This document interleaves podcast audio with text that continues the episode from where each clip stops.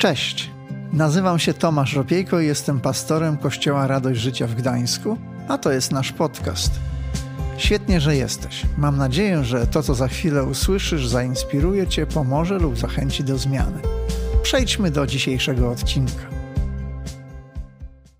Chwała Bogu, witam Was wszystkich bardzo serdecznie, tych i tutaj na miejscu, i tych online. Um, tak, mamy ostatni odcinek serialu Achaw. e, serialu o miłości, wspaniałym serialu, wspaniałej serii kazań. E, komu się podobało, że przez dwa miesiące mówiliśmy o tym, jak kochać? Są takie osoby tutaj? Na online też możecie dać znać, super. Ekstra, fenomenalnie. No to dzisiaj mam nadzieję, że nadal będziecie zadowoleni, bo dzisiaj oprócz tego, że ja głoszę, to nie będzie łatwo ze względu na temat. E, ze względu na temat, ponieważ dzisiaj e, będziemy mówić e, o tej unikatowej miłości, o której tak pięknie powiedział pastor, a ja powiem wprost, jest to trudna miłość. E, e, taki temat mi przypadł, z czego się bardzo cieszę, ale musiałem sporo się przygotowywać e, do tego tematu, a z drugiej strony też czuję ewidentnie, że Bóg ostatnio i w ogóle przez całe moje życie, ale też ostatnio szczególnie, bardzo mnie uczy tej trudnej miłości. Mam nadzieję, że to, o czym dzisiaj będziemy rozmawiać z Biblii, ale z moich doświadczeń też osobistych, będzie dla Was cenne. Jeśli chodzi o trudną miłość, to muszę wprost powiedzieć, jak już wspomniałem, że ciężko jest mówić na ten temat, bo przypadki potrafią być bardzo skrajne tej trudnej miłości. W naszym życiu bardzo różny sposób jej doświadczamy. Wiecie, trochę inaczej rozmawia się o tej trudnej miłości, kiedy po prostu chodzi o to, że ktoś ci ciągle truje że ktoś ciągle po prostu w dziwny sposób z tobą rozmawia, męczy cię. E, e, czasami mówi, że są takie męczy buły i po prostu masz już dość, e, ale trzeba kochać tę osobę. Co innego, inna trudna miłość będzie, kiedy mówimy o sytuacji, w której w domu, w małżeństwie mąż nie szanuje żony jak kochać tego męża. Jest to inny wymiar w ogóle od tego męczy buły, w ogóle inny wymiar e, kochania w trudnej miłości. A jeszcze w ogóle inny wymiar kochania jest, kiedy powiemy sobie na przykład o człowieku, któremu y, ktoś zabił córkę. I ta osoba nagle w takim, takiej rządzy samosądu, nagle mówimy jej, że kochaj tę osobę mimo wszystko. To są trzy bardzo różne przypadki, ale starałem się jakoś na tej skali takie przedstawić, żeby pokazać Wam, że ten temat jest trudny jak ta miłość. Więc ja postaram się dzisiaj, abyśmy mogli w taką podróż wyruszyć i zgłębić troszkę różnych aspektów, ale pamiętajcie o tym, żeby nie przypasowywać wszystkiego jeden do jeden tak idealnie do każdej sytuacji, ponieważ jest tutaj dużo barw. Ważne też a propos tego tematu, trudnej miłości, jest pewne słowo, które dzisiaj będzie wykorzystane, ale chcę zrobić taki tak zwany disclosure, taki wstęp zrobić, e, taki, taki, taki dodatek. Chodzi o to, że słowo, o którym będziemy mówić, czyli słowo toksyczność, że coś jest toksyczne, no jest takim słowem dosyć popularnym. W ogóle mówiąc wprost, tak naprawdę w 2022 roku to słowo mogło być spokojnie jakimś słowem roku. Może w 2021 też, bo mnóstwo osób używa tego słowa. E, wcześniej, w poprzednich latach myślę, że też mogłoby spokojnie być, gdyby nie COVID. E, ale lubimy, myślę, ostatnio bardzo często używać tego słowa. Lubimy go używać tak bardzo, że aż wydaje mi się, że często nieadekwatnie do sytuacji. Dla nas dzisiaj wszystko jest toksyczne. E, ludzie, którzy nam nie pasują, są toksyczni. Ludzie, którzy cokolwiek nam właśnie nie odpowiadają w życiu, są inni niż my, są toksyczni. Miejsca, które są trochę niewygodne dla nas, są toksyczne. E, sytuacje, które trochę nam nie pasują, nagle stają się toksyczne. Więc e, chciałbym i nam troszkę, nas trochę uczulić na używanie tego słowa, żebyśmy na pewno dwa razy się zastanowili, zanim to powiemy. I ja też obiecuję Wam, że dzisiaj będę starać się dwa razy pomyśleć, zanim go użyję. Więc to jest taki wstęp też, myślę, bardzo ważny, szczególnie w tych czasach. Myślę, że wszyscy czujemy, że to jest takie po prostu, utożsamiamy się z tym, że tak po prostu jest. Um, więc czym jest ta trudna miłość? Wróćmy do tematu. E, trudna miłość, e, wynalazłem, że tak, takie, takie informacje, że to jest pojęcie używane, aby opisać typ miłości, która jest wyzwaniem często wymagającym znacznego, znaczącego wysiłku. cierpliwości i poświęcenia.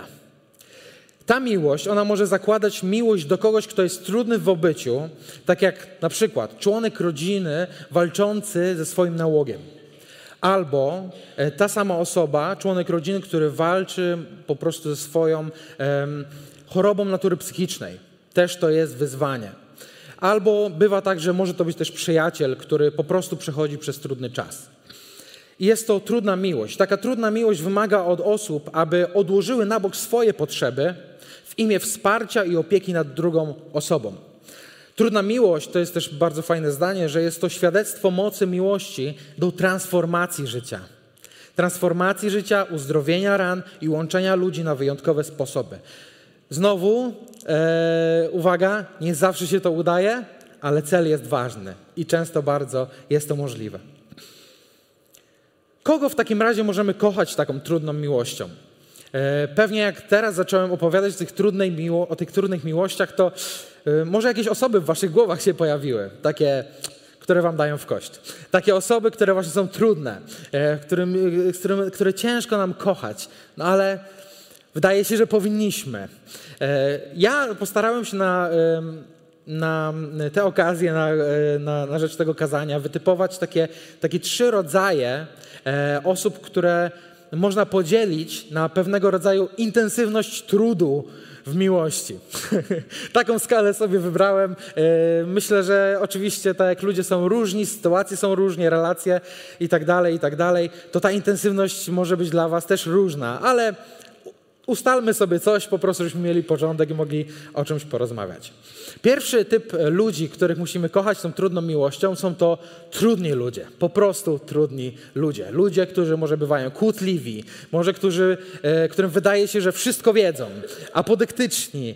E, bywa też tak, że to są po prostu ludzie, jak wspomniałem, cho, chorzy e, w takim aspekcie psychicznym, tak? Ludzie też, którzy po prostu są męczący. Ludzie, którzy czujemy, że wysysają z nas po prostu energię, życie, czas że po spotkaniu z nimi po prostu czujemy się, jakbyśmy przepracowali co najmniej tydzień e, w naszej pracy. I wracamy do domu po prostu i padamy i mamy dość po prostu, a to była godzina może spotkania, albo pół, albo 15 minut, zależy od osoby i waszej pojemności. Taki przypadek ludzi. Nie wiem, czy znacie właśnie taki przypadek ludzi, też takich a propos trudnych osób, z którymi rozmawiasz, e, przychodzą do ciebie, e, po prostu jest jakiś problem, chcą rozwiązania, rozmawiają z tobą, rozmowa jest naprawdę głęboka. Wchodzicie na tematy typu rozwiązanie, coś się pojawia, światełko w tunelu, rozstajecie się, to jest to, działamy, robimy to. Ona wychodzi zmotywowana, jak po prostu piłkarze z szatni, idzie do swojego życia, wraca e, na drugi dzień, mówi... Yy, wiesz co, musimy znowu porozmawiać, wiesz, bo mam taki problem. E, I czujesz się, jakby to było wczoraj. E, czujesz się, jakby znowu rozmawia, rozmowa była na ten sam temat. I może dajesz znowu to samo, trochę inaczej je e, formułujesz, to samo rozwiązanie. Ona idzie, super, ekstra. Potem kolejny dzień, znowu dzień świstaka. Tydzień później, miesiąc później, jesteś w tym samym miejscu, masz już dosyć. Tacy bywają też trudni ludzie i czasami my bywamy takimi trudnymi ludźmi w relacji z innymi. Drugi rodzaj ludzi, takich, których, e, którym warto okazywać trudną miłość, to są toksyczni ludzie. Uuu, używam tego słowa, uwaga. Osoba toksyczna e, wydaje się, że nie potrafi kochać innych. Ona kocha tylko siebie. E, najogólniej rzecz ujmując, toksyczni ludzie, przepraszam, to tacy, którzy manipulują innymi. E, nie wiem, czy się zgadzacie, czy macie takie doświadczenia, e, jakieś głowy kiwają. E, ich celem, celem tych ludzi jest sprawienie, by robili to, byśmy my, przepraszam, robili to, czego oni chcą. Wykorzystują innych do osiągania swoich celów. I co jest e, straszne, to najczęściej takie toksyczne osoby są e, rozpoznane tylko przy bliższym kontakcie. Nie wiem, czy macie też takie doświadczenia, że często te osoby przy obcych kompletnie osobach w ogóle nie ma problemu, nie widać nic. Jest wszystko świetnie. Te osoby po prostu tutaj, wiecie, tu rodzina jest świetna, życie po prostu piękne i tak dalej, nie? Po prostu nie ma żadnej plamy skazy na moim życiu. Nie? I to tak naprawdę te osoby, które są w bliższym kontakcie, wiedzą, jaka jest prawda, jeszcze bardziej utrudnia im kochanie tej osoby, kiedy widzą po prostu coś tak e, dla nich przerażającego i trudnego do zaakceptowania. Nie wiem, czy znacie, to znowu taki insight. E, jeśli chodzi o toksyczne osoby, myślę, że dosyć trafne że mieszkasz z kimś, kto jest toksyczny i masz taką sytuację typu, że doszedłeś do takiego momentu, że czekasz na odpowiednią godzinę wieczorem na przykład, nie wracasz do domu po to, żeby się nie zobaczyć z tą osobą, e, żeby szybko jakoś przemknąć, bo może ona już będzie w swoim pokoju, będzie na przykład spała albo coś, żeby tylko się nie zobaczyć, żeby nie spędzać w tym samym miejscu czasu. Albo level wyżej. Siedzisz w pokoju swoim w mieszkaniu, zabunkrowany i tylko tak, jak chcesz iść do łazienki, chcesz iść do kuchni, to jest tylko tak, ucho do drzwi i słuchasz, nasłuchujesz. Po prostu nasłuchujesz, czy jest jakiś szelest w łazience, jakiś w kuchni. Nie ma? Słyszysz zamykające się drzwi? Otwierasz swoje, jak po prostu komandos, wbiegasz, sprawdzasz wszystkie miejsca, dobiegasz do łazienki, robisz swoje, wracasz do pokoju, bunkrujesz się. Bywa tak, bywa i tak. Ja doświadczyłem takiej sytuacji w swoim życiu, więc mówię ze swojej, niestety, do takiego e, momentu bywało, że doszedłem po prostu, że ze swoich po prostu problemów takich w relacji z kimś musiałem tak robić. Więc no nie jest to, e, nie jest to miłe. Trzeci typ osób są to po prostu wrogowie nasi wrogowie, te osoby, które nas niszczą, które chcą i jawnie działają e, na naszą niekorzyść, e, prześladowcy nasi, e, osoby, które są agresorami. I tutaj różnie możemy właściwie mieć tych wrogów na różny sposób, tak?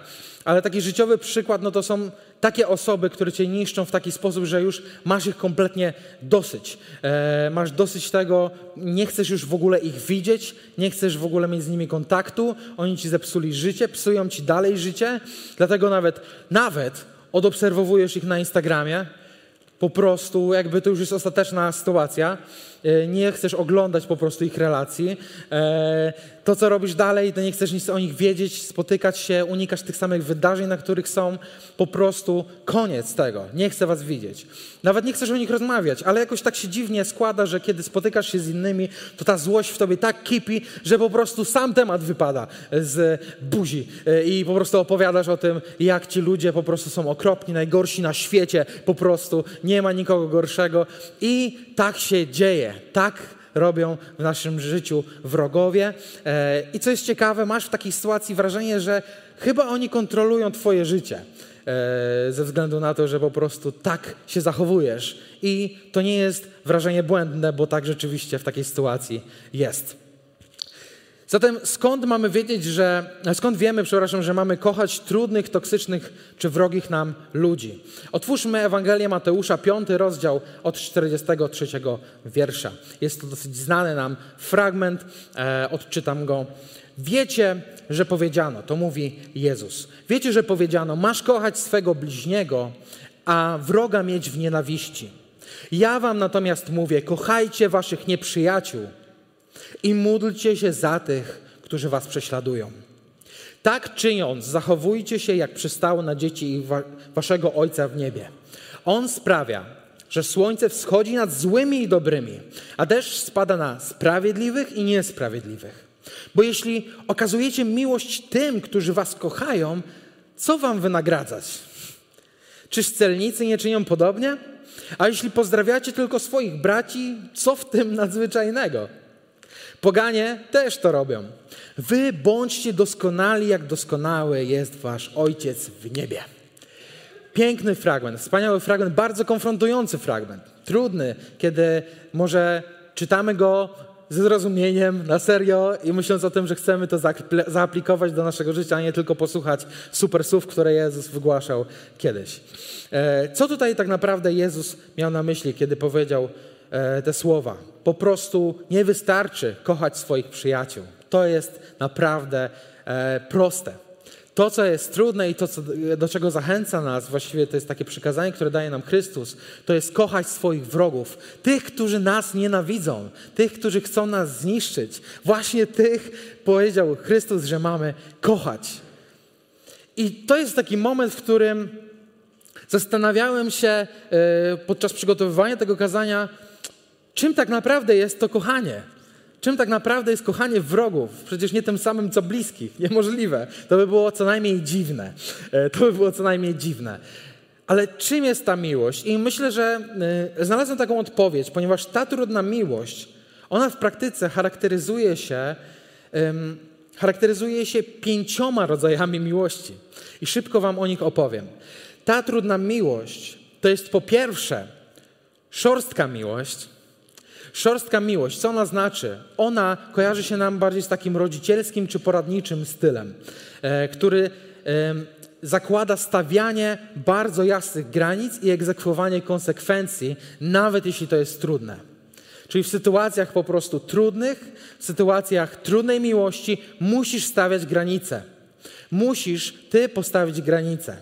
To jest właśnie szorstka miłość, część tej trudnej miłości i to jest i dla Twojego dobra, i dla tej osoby. Druga miłość jest to ofiarna miłość. E, jest to miłość, która zakłada przedkładanie potrzeb innych ponad swoje własne. Jeśli wymaga to osobistego poświęcenia lub cierpienia, nawet w takich sytuacjach. Więc e, do tego zachęca nas ofiarna miłość. To znaczy, że mamy coś stracić, nawet dla tych osób, żeby im w jakiś sposób pomóc, żeby im okazać miłość, żeby im jakiś czas poświęcić. Nawet w takich sytuacjach ta ofiarna miłość to jest część tej trudnej miłości. Trzecia jest to bezwarunkowa miłość. Bezwarunkowa miłość jest to miłość, która, jak sama nazwa wskazuje, zakłada miłość do kogoś niezależnie od ich wad, niedociągnięć czy błędów. Tak? Więc jest to niezwykle ważny aspekt, ponieważ często, kiedy ktoś działa wobec nas źle, to naturalne jest dla nas, żeby stwierdzić: OK, to ja nie chcę mieć nic do czynienia z tą osobą. Ale Chrystus zachęca nas do bezwarunkowej miłości w ramach tej trudnej miłości, aby właśnie niezależnie od tych trudów, od tych błędów niedociągnięć i tak okazywać miłość tej osobie. Jej błędy nie są dla ciebie wymówką do tego, aby przestać ją kochać, jeśli potrzebujecie prosto. To właśnie o to chodzi. E, czwarta miłość jest to łaskawa miłość. I zakłada ona okazywanie łaski, oczywiście i przebaczenia względem osoby, która nas zraniła lub skrzywdziła. I to jest aspekt, który często bywa dla wielu z nas nie do przeskoczenia. Bardzo wiele z tych etapów wcześniej jesteśmy w stanie jakoś sobie wyobrazić, ale to prawdopodobnie może zostać tylko na, na etapie konceptu. miłość, łaskawa, łaskawa miłość. Jak wybaczyć tym, którzy nas krzywdzą? Czy właściwie powinniśmy? Czy to jest ok? Czy to jest dobre? Chrystus mówi nawet więcej: módlcie się za nich. Módlcie się za nich. Myślę, że to jest krok dalej nawet niż przebaczenie. Módl się za te osoby. To znaczy zdecydowanie mamy im przebaczyć. Zaraz przejdziemy do tego dlaczego. I piąta, ostatnia miłość jest to współczująca miłość. Współczująca miłość, czyli taka, która zakłada mimo wszystko życzliwość i współczucie wobec tych osób, które są cierpiące i w potrzebie, ale najpierw, żeby okazywać współczującą miłość wobec kogoś, kto jest trudnym człowiekiem, toksycznym człowiekiem, wrogim człowiekiem, to co musimy zrobić? Zobaczyć w nim człowieka. Zobaczyć w nim osobę, która cierpi, zobaczyć w nim, w niej osobę, która jest w potrzebie. Czasami to jest dla nas trudne, ponieważ czujemy się zranieni. I teraz chciałbym Wam opowiedzieć o pewnej historii. E, jakby czas na historię e, z mojego życia. Jest to taka historia, której nigdy nie opowiadałem właściwie publicznie, e, z mojej przyszłości. W przyszłości w moim mieście rodzinnym w Słupsku mieszkaliśmy przez jakiś czas razem z rodzicami w domu jednorodzinnym na parterze. Razem, uwaga, to jest takie ciekawe, z siostrą mojej prababci. Mieszkaliśmy razem na jednym piętrze i dzieliliśmy się tą przestrzenią. Siostra mojej prababci, Janina, e, dla, e, dla e, ułatwienia zawsze nazywaliśmy ją ciocią Jasią. Ciocia Jasia była z nami i mieszkaliśmy w takim miejscu, e, zajmowaliśmy jeden pokój i drugi pokój. Jeden pokój to był mój i mojego brata, a inny pokój to był taki salono-sypialnia naszych rodziców. I kuchnia była wspólna, łazienka była wspólna i pokój cioci. I żyliśmy właśnie w takiej sytuacji. Niestety e, ta sytuacja, mimo że teraz brzmi tak zabawnie, to nie była taka e, łatwa, ponieważ e, ciocia miała chorobę, chorowała na schizofrenię. I to życie wcale nie było takie proste. I osoby, które opiekują się takimi ludźmi, czy mają styczność z takimi osobami, szczególnie w takim zaawansowanym stadium, wiedzą, o czym mówię, a jeśli chorujesz na tę chorobę, to bardzo, bardzo współczuję, ponieważ jest to niesamowicie trudna choroba. I to, co chcę przekazać, to taki fragment naszego życia. Nasze życie wyglądało wtedy tak, że raz był dobry dzień, raz był zły dzień. I potrafiło być naprawdę miło, a innym razem było kilka sytuacji, w których dowiadywaliśmy się, że i zrobię wam takie, taką bombę, takiego kombosa. Yy, wszystko złożę w jedno, różne sytuacje. Dowiadywaliśmy się nagle, że mój, powiedzmy dziesięcioletni młodszy brat, Kamil, okazuje się, że on zakłóca cioci sygnał, kiedy ogląda modę na sukces. Poważna sprawa. Zakłócony sygnał w oglądaniu mody na sukces. Ona żyła tym serialem. Dla niej to była rzeczywistość. I ona bardzo się denerwowała, ponieważ uważała, że mój dziesięcioletni młodszy brat ma takie możliwości. Zna się tak na telewizji, żeby ją zakłócić. Yy, ale na tym się nie skończyło. Mój brat zrobił o wiele gorsze rzeczy. Oczywiście to żart, bo nie zrobił, ale został oskarżony też o to, że po prostu chce otruć ciocię. Okazało się, że chce ją otruć i ona bardzo poważnie go atakowała słownie. Małe dziecko, ze względu na to, że uważała, w stu procentach była pewna, przekonana o tym, że on chce ją otruć i ona teraz nie może jeść jej jedzenia, bo ono było ruszane i tak dalej i absolutnie nie będzie tego jadła. I mój brat, my dostawaliśmy po prostu ostro e, od niej, słownie oczywiście, ale to wystarczało, żeby mieć spory problem z takimi sytuacjami. Były też inne sytuacje. Były sytuacje, w których mój tato był oskarżany o to, że stosuje jakąś przemoc wobec niej, kiedy my tak naprawdę jej ciągle pomagaliśmy. Raz wybiegła w ogóle na zewnątrz y, i obcym osobom opowiadała o tym, jaki mój ojciec jest straszny e, i okropny dla niej, jak ją źle traktuje. Raz nawet nazwała go w nocy, budząc nas gdzieś tam z krzykiem, nazwała go, że on jest dla niej jak pewien niemiecki zbrodniarz wojenny na literę H. Więc, y, a ona była dosyć leciwą osobą i znała tamte czasy, więc wiedziała, co mówi. I było to dosyć przerażające. Wiecie, w tym, kiedy ja żyłem, to była sytuacja, w której właśnie, a propos tego przemykania, y, to było przemykanie przemykanie między kuchnią, kiedy nie ma cioci, szybko do łazienki, żeby zrobić swoje i wyjść. Każde zapukanie w drzwi wiązało się ze strachem, o co może znowu chodzić i każdy dzień był jak tykająca bomba po prostu, że może w każdej chwili coś wybuchnąć, a czasami było tak, że na drugi dzień, co tam u was, jak tam, chodźcie do mnie pogadać do pokoju i kompletnie inna osoba. Więc z tym żyliśmy. Po co mówię te historie? Dlatego, że zdarzają się w naszym życiu takie trudne sytuacje i musimy się z nimi zmierzyć. Ja byłem roztrzęsiony wtedy. Ja dużo dużo sytuacji nie pamiętam w ogóle, mam wrażenie, że wyparłem je. Jak za mgłą troszkę widzę ten cały okres gdzieś tam e, tych sytuacji. Ale to, co ja mogłem zrobić, to po prostu traktować ją jak ducha, traktować ją jakby jej nie było, w ogóle y, kompletnie ją ignorować, albo mogłem zareagować złością, mogłem zareagować agresją, ze względu na to, że to było naprawdę trudne i było w ogromnym natężeniu. Ale co ja, co ja zrobiłem? Było czasami naprawdę trudno, ale najczęściej w sytuacjach, w których ona wołała nas gdzieś to na drugi dzień czy mnie, chodź, chodź, porozmawiamy do pokoju, ja po prostu tam szedłem, siadałem, słuchałem jej opowieści z przeszłości, e, rozmawiałem z nią, e, potem się żegnaliśmy i szedłem do swoich rzeczy, które mam robić. I myślę, że to był bardzo ważny akt miłości, który mogłem jej dać, dlatego że po prostu ja nie wiedziałem, jak walczyć z osobą, która po prostu jest tak chora.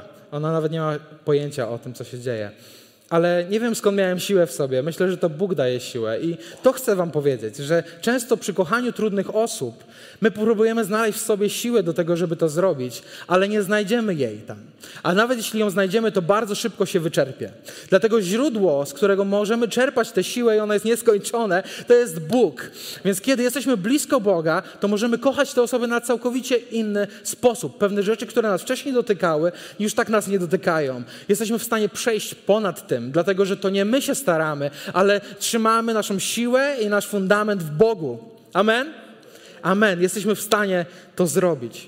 Ale co może nas powstrzymać przed okazaniem miłości ludziom, którzy nas ranią? Po pierwsze, może to być ból i zranienie. Ból i zranienie, które otrzymaliśmy od nich, to jest naturalne, kiedy ktoś nas krzywdzi, aby się tak czuć i aby to nas wycofywało. Po drugie, jest to strach. Strach przed tym, że ta osoba ponownie nas zrani, albo strach przed tym, że kiedy okażemy jej życzliwość, dobro, miłość, to wyjdziemy na jakichś naiwniaków. Że ludzie wokół będą widzieć po prostu, że my znowu się w coś pakujemy, znowu komuś zaufaliśmy, znowu dajemy się wykorzystać. Po trzecie, to, co nas blokuje, to jest złość i uraza. To jest coś, z czym bardzo trudno walczyć. To jest ta miłość, e, miłość e, łaskawa, tak? która potrafi to skontrować.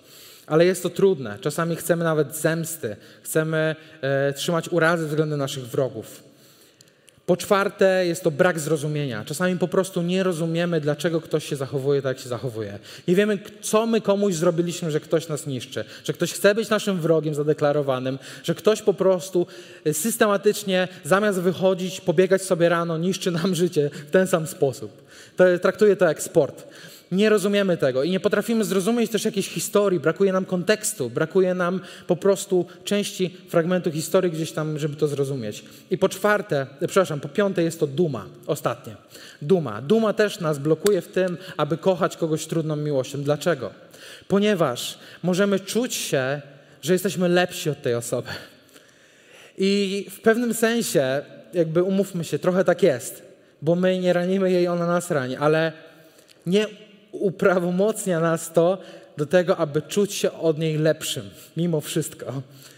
I ten, ta duma, którą mamy w sobie, często potrafi przerodzić się w taką dumę, że ta osoba nie zasługuje na moje przebaczenie. Ta osoba nie zasługuje na moją miłość. Ona mi wyrządza krzywdę, ale to, co chcę Ci powiedzieć, to to, że ta osoba zasługuje na Twoją miłość.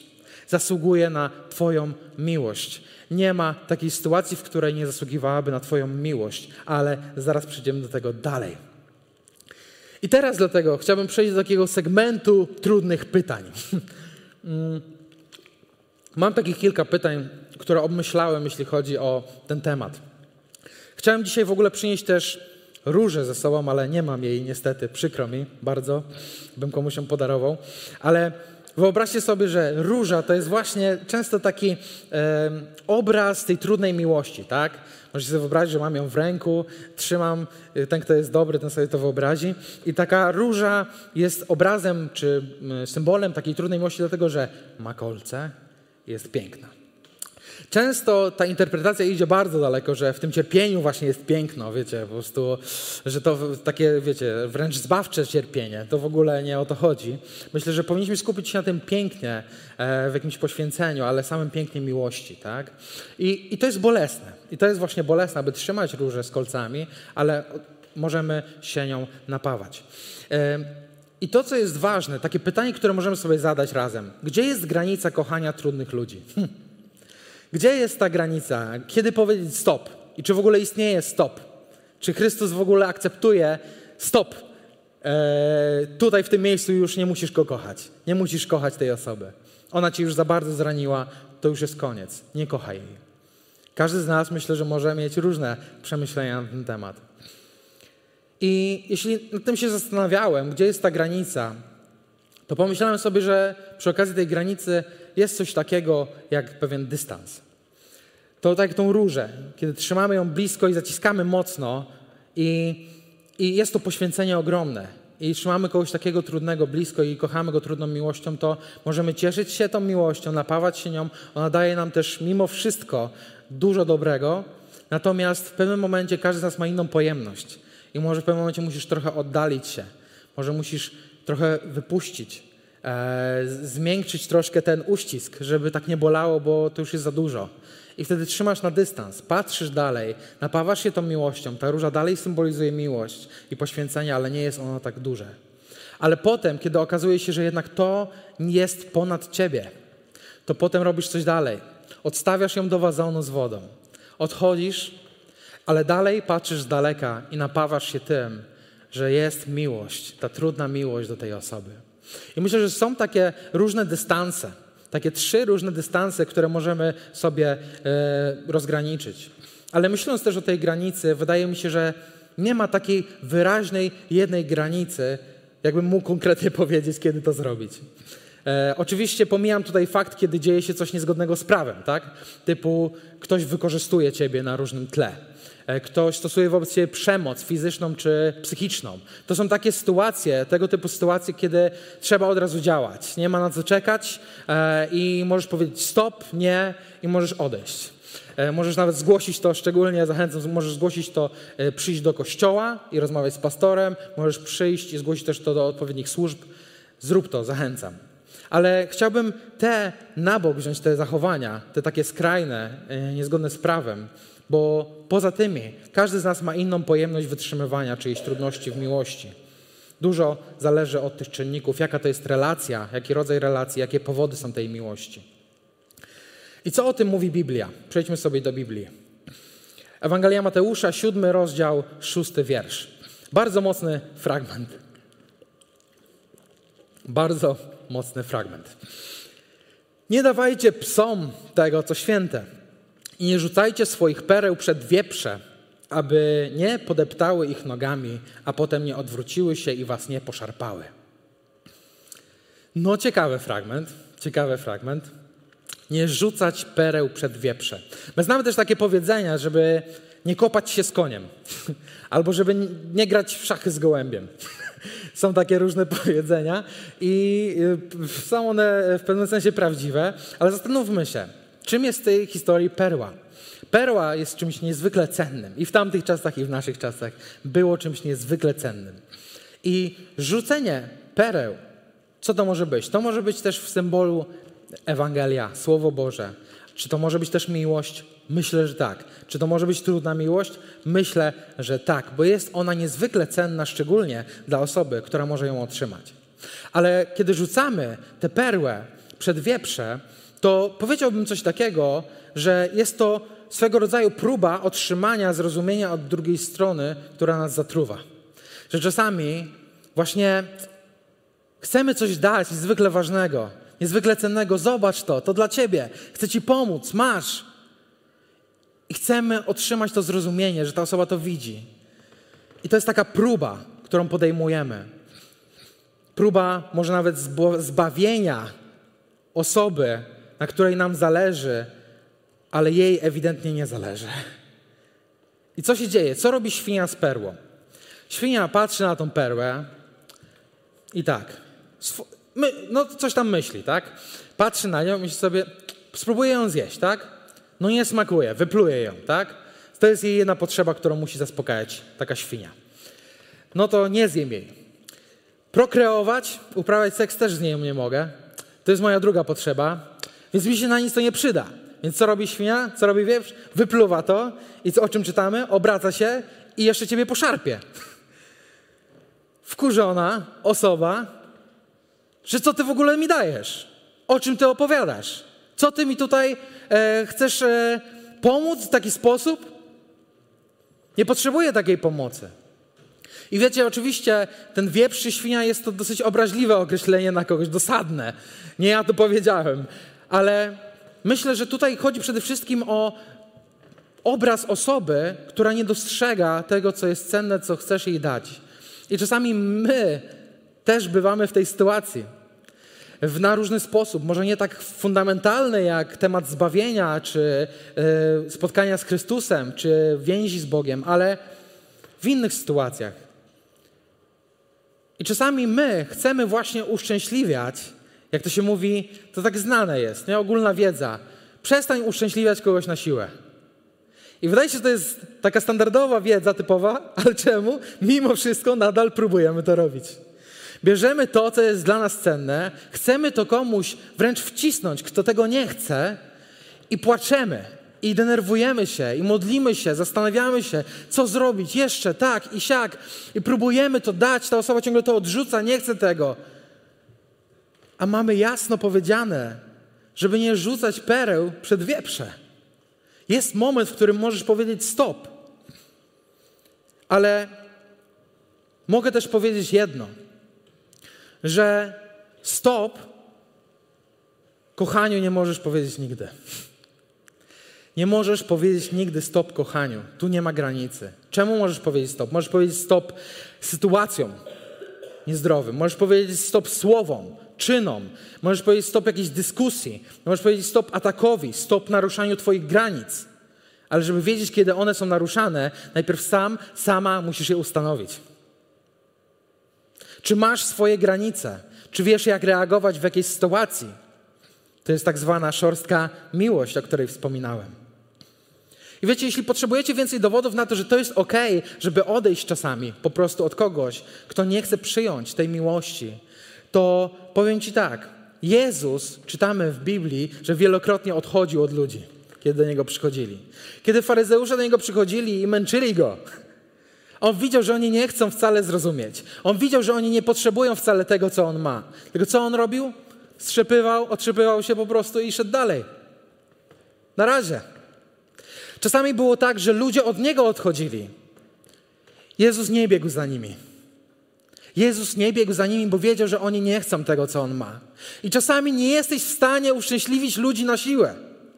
I musisz powiedzieć stop, kiedy zranienie jest zbyt duże, kiedy ofiara jest zbyt duża. Musisz pewien dystans osiągnąć większy. I to jest ok. To jest w porządku. Może dzisiaj potrzebujesz to usłyszeć.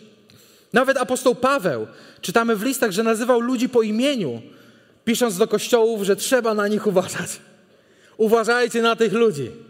Oni przyjdą i wprowadzą tylko chaos, oni nie chcą niczego dobrego u was.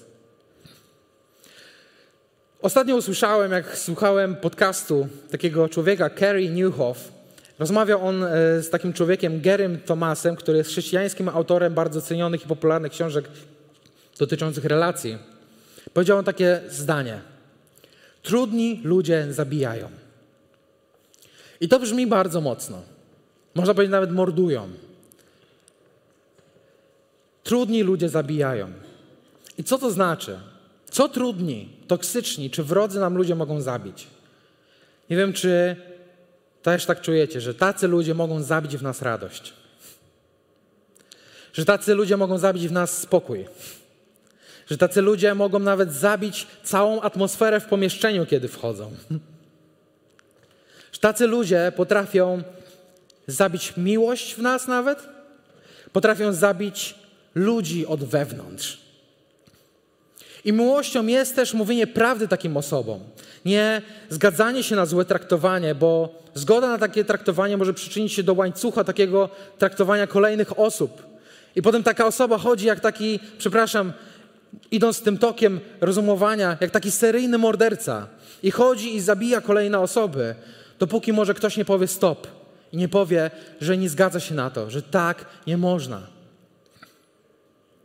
Ale jedna rzecz, którą warto zapamiętać, że ta osoba,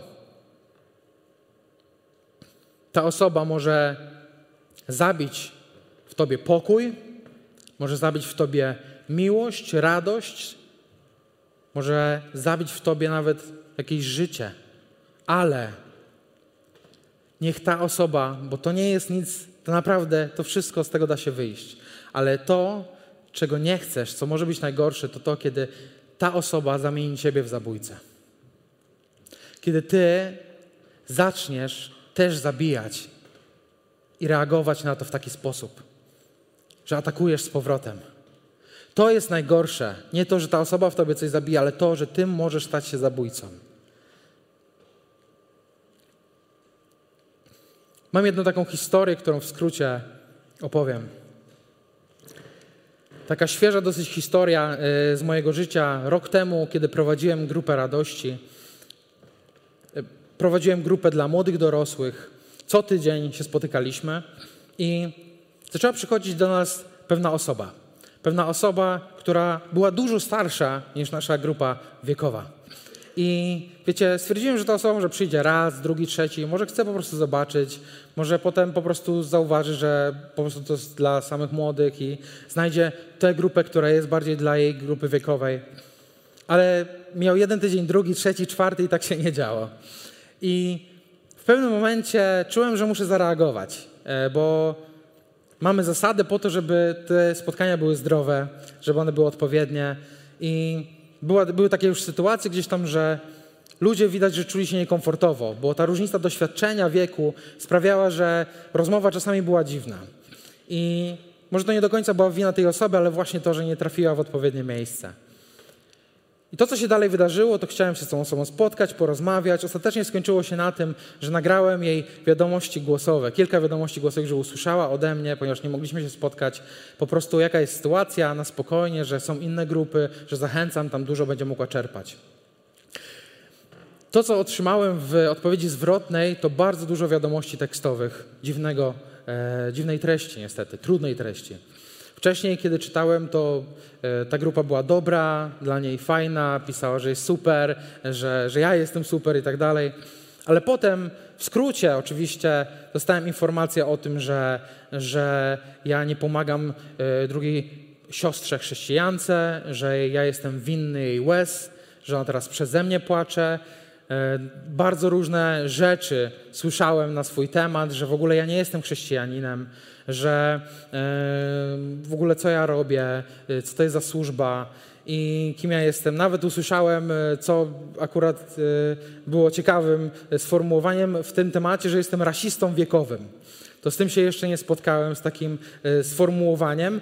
I oczywiście można się uśmiechnąć, ponieważ jest to dosyć absurdalne. Natomiast ta osoba była serio, jakby serio była oburzona, e, serio to ją zraniło. I ja nie miałem takiej e, intencji, ale przekazałem to wszystko w taki sposób, w jaki mogłem najlepiej to zrobić. I mimo wszystko ja siedziałem i miałem po prostu zniszczony wieczór. Miałem po prostu, byłem e, zdenerwowany po tym wszystkim, co przeczytałem o sobie na swój temat. Mimo, że wiedziałem, że to jest nieprawda, to zostaje w człowieku gdzieś. I mimo, ja się cieszę, że byłem na tyle dojrzały, że dobrze tę sytuację załatwiłem. Ale było mi naprawdę ciężko. I mimo tego, mimo tego, moja rozmowa z nią wyglądała tak, że napisałem jej, że rozumiem jej oburzenie, że przykro mi, że to nie była moja intencja i tak dalej, i tak dalej, i tak dalej, mimo swoich emocji. Końcowa wiadomość wyglądała mniej więcej tak, że widzę, że jest zburzona, że czytam to, że jest zburzona, że proszę, żeby ochłonęła, chętnie porozmawiam z nią po jakimś nabożeństwie na spokojnie i po prostu spotkajmy się jakoś i tak dalej, ale nie chciałbym, żebyś już pisała do mnie, jeśli będziesz dalej pisać, to będę musiał zablokować ten numer e, i chciałbym już skończyć rozmowę. I to było moje wyznaczanie granic. Moje powiedzenie stop, to jest nieprawda, to co mnie piszesz to jest nieprawda, nie zgadzam się z tym i nie daję ci już dostępu do mojego życia. I nie muszę. To są moje granice. Więc to, co chcę Wam powiedzieć, bo myślę, że wielu z nas się zmaga z takimi sytuacjami, szczególnie kiedy jesteśmy w służbie. To jest ok. Stawianie granic jest zdrowe, jest ok. I mimo, że błogosławię tę osobę i mam nadzieję, że odnajdzie z powrotem się w kościele, w jakimś miejscu, czy może właśnie u nas, to byłbym przeszczęśliwy, ale trzeba mu powiedzieć, trzeba wiedzieć, kiedy powiedzieć stop w takich sytuacjach. I to, co powiedział też ten człowiek, Gary Thomas, o czym chcę powiedzieć, jest świetne zdanie, które zachęcam Was, do którego inaczej, do którego zachęcam Was, żebyście je zapamiętali. Takie zdanie. Musimy przestać czuć się źle z powodu niezdrowych reakcji, niezdrowych ludzi na nasze zdrowe decyzje. Musimy przestać czuć się źle z powodu niezdrowych reakcji, niezdrowych ludzi na nasze zdrowe decyzje. To było zdanie, które usłyszałem, które było jednym z najmądrzejszych zdań, a tak prostych po prostu ostatnio, które usłyszałem. I, I naprawdę mnie to rozwaliło, bo to daje taką wolność, wiecie? Daje taką wolność, żeby powiedzieć stop, żeby powiedzieć nawet, nawet w rodzinie, kiedy się źle dzieje, powiedzieć przykro mi, wiem, że święta są dla nas ważne, ale moja rodzina bardzo źle to przeżywa i nie damy rady. I możesz działać w taki sposób, że oczekujesz od kogoś zdrowej reakcji. Nie musisz zawsze zakładać, że będzie niezdrowa reakcja i się dopasowywać do tego całe swoje życie. Nie zawsze tak musi być. Jeśli to jest wyraz Twojej miłości i masz taką pojemność, ok, ale nie musi to tak być. Jeśli masz poświęcić swoją rodzinę, siebie, swoją służbę, to nie jest tego warte możesz powiedzieć stop.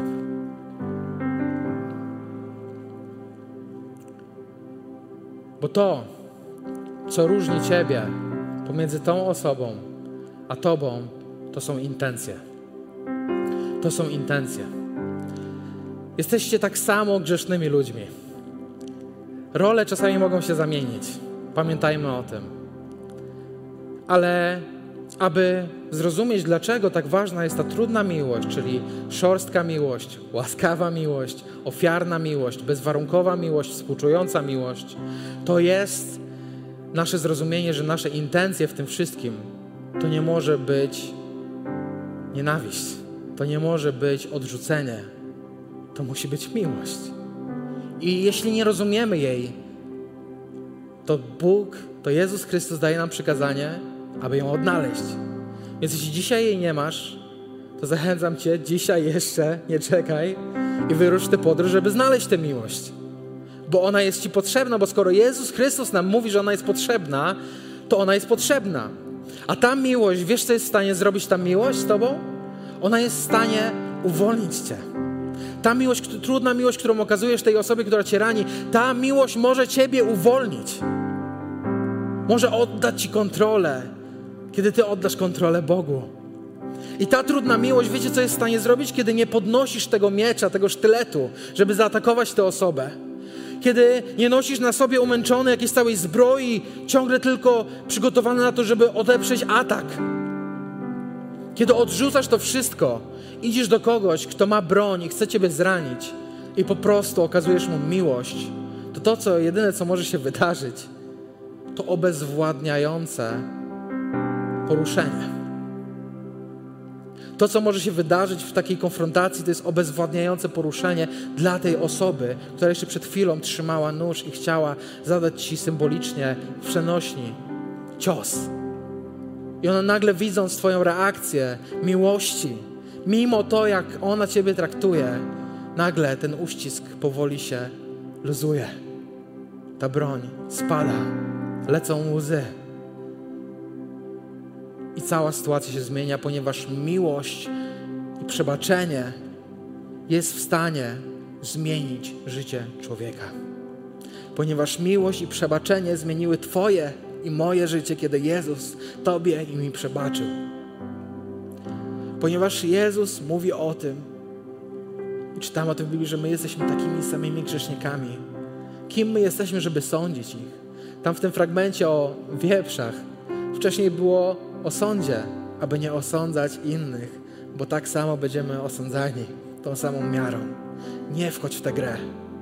Nie próbuj walczyć z kimś Jego sposobami, bo Jezus nie powołał Ciebie na zabójcę. Jezus nie powołał Ciebie na zabójcę, ale na dawcę życia. Na człowieka, który niesie nadzieję, miłość, pokój za każdym razem, kiedy wchodzi w jakąkolwiek relację. I On, Jezus Chrystus, dał Tobie i mi trudną miłość. Ukochał nas mimo tego, że ciągle nawalamy. Mimo, że ciągle musi przeprowadzać z nami te same rozmowy. Mimo, że ciągle go ranimy, mimo, że ciągle go odrzucamy, mimo, że ciągle, ciągle nam mało w tej relacji. Ciągle chcemy więcej, a potem idziemy i tak łatwo nam osądzać kogoś, kto zadaje nam ból. Jezus zrobił o wiele więcej dla Ciebie, niż jesteś kiedykolwiek w stanie zrobić dla tej osoby, którą teraz masz na swojej myśli. Tego przebacz. Przebacz, okaż szorstką miłość, nakreśl granicę. Okaż współczującą miłość, ofiarną miłość, łaskawą miłość. Okaż każdy rodzaj miłości, który potrzebujesz, żeby rozwiązać tę sytuację. Zamknijmy swoje oczy i chcę Wam rzucić wyzwanie. Wyzwanie polega na tym, że mamy te pięć rodzajów miłości. I myśląc o nich, chciałbym, żebyś pomyślał, pomyślała o tych osobach, o trudnych ludziach w Twoim życiu, o toksycznych osobach w Twoim życiu i o wrogach, których masz. I zastanów się dzisiaj, modląc się w takiej obecności z Bogiem. Zastanów się, w jaki sposób okazujesz każdą z tych miłości tej osobie. Zastanów się. Niech to będzie dla nas dzisiaj konfrontujące, ale w taki dobry sposób, miły, przyjemny. To jest przełom. To jest moment, w którym może Twoje życie się zmienić, uwolnić i możesz okazać komuś łaskę. W jaki konkretnie sposób? I teraz ja nie chcę, żebyś w swojej głowie miał czy miała jakieś ogólniki, jakieś lanie wody. Nie.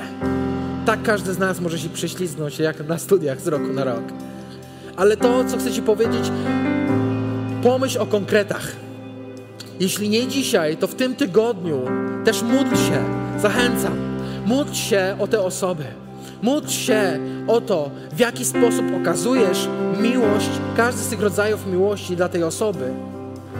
A jeśli nie robisz tego dzisiaj i masz pustą głowę i masz pustą kartkę przed sobą, to módl się do Boga, aby dał Ci siłę, aby dał Ci rozwiązania na to, jak okazywać każdy z tych rodzajów miłości dla tej osoby, która Ciebie rani. Dla każdej z tych osób. Boże, jak mam to zrobić? Daj mi siłę. Daj mi miłość ponadnaturalną, którą mogę nieść, mimo tych trudów. Zastanów się nad tym. To, co możesz zrobić dalej, to modlić się o te osoby.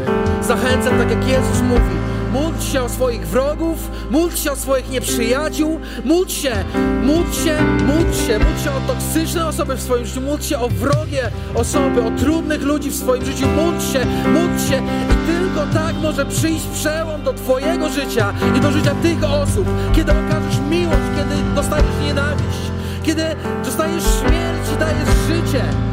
Tylko w takiej sytuacji, kiedy dostajesz cios, a dajesz przebaczenie, możesz przynieść zmianę do tych sytuacji. Bóg może tylko w takiej sytuacji, kiedy Ty zrobisz krok, zacząć działać.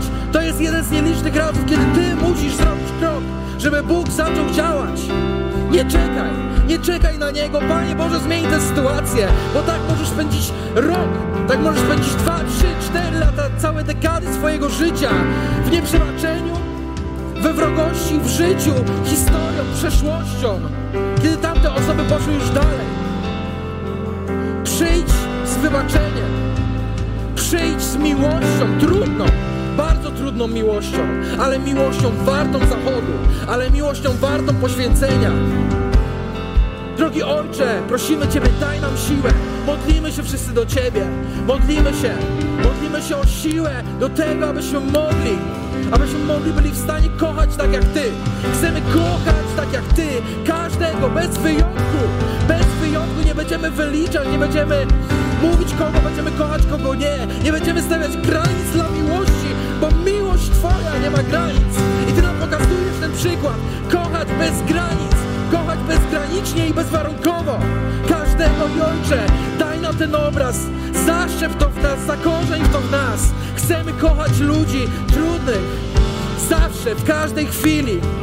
Drogi Ojcze, daj nam siłę, łam bariery, niszcz mury, niszcz warownie, które my sobie postawiliśmy w naszym życiu. Od ludzi, którzy nam sprawiają ból. Pozwól nam uwolnić się z tych miejsc, wyjść i po prostu kochać. Powstajmy teraz wszyscy. Powstajmy teraz wszyscy i uwielbimy Boga i módlmy się o to. Oddajmy Mu cześć, ponieważ dzisiaj nie powinniśmy się smucić. Dzisiaj możemy się cieszyć z tego, że On ma rozwiązanie na tę sytuację. Nie musisz się smucić, że nawalałeś do tej pory, dlatego bo On dzisiaj ma rozwiązanie na tę sytuację i możesz zmienić to. Możesz zmienić swoje życie i życie tych ludzi. Uwielbiajmy Go i módlmy się dalej do Niego. Amen. Dzięki, że zostałeś z nami do końca. Pamiętaj, że odcinki pojawiają się w każdy poniedziałek o 18. Jeśli chcesz dowiedzieć się o nas więcej, to wejdź na stronę kazetgdańsk.org. Do usłyszenia.